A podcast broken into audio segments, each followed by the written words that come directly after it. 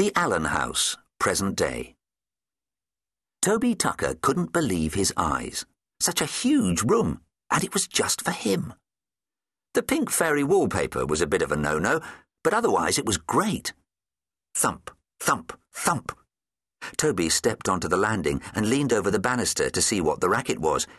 Can I help? Don rested a heavy wooden chest against his knees. He took a deep breath and blew out. Oh, you can give me a hand with this, lad, he said. What have you got in it? Dinosaur bones? Toby grinned.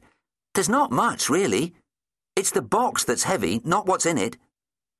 They dragged the chest upstairs and across Toby's room, making tracks in the deep red carpet. Don pulled a face.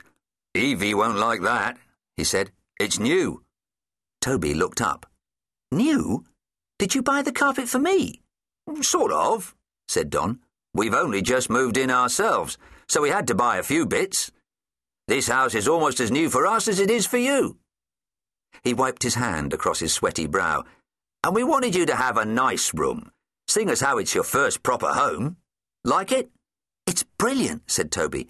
But, uh... Don grinned. I know, the fairies. Don't worry, we'll get that sorted before you have any mates up here. Toby knew that would be a while. New room, plus new home, plus new school, plus new town. That all added up to no mates. Yet. Light footsteps pattered up the stairs, and Evie appeared with a tray of tea, hot buttered toast, and strawberry jam. Like your room? she asked. Cheapers creepers, Don, she said, before Toby had a chance to reply. What have you been doing to the carpet? Sledging on it?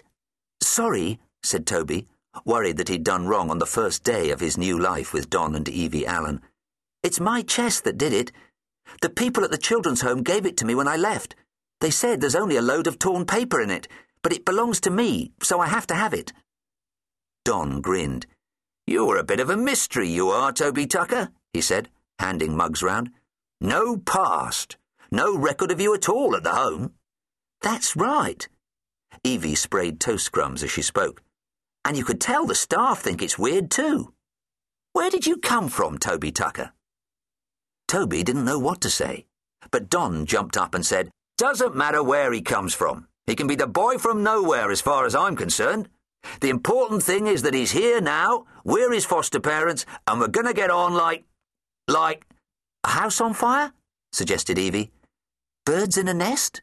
suggested Toby. Pigs in a pig pen, said Don.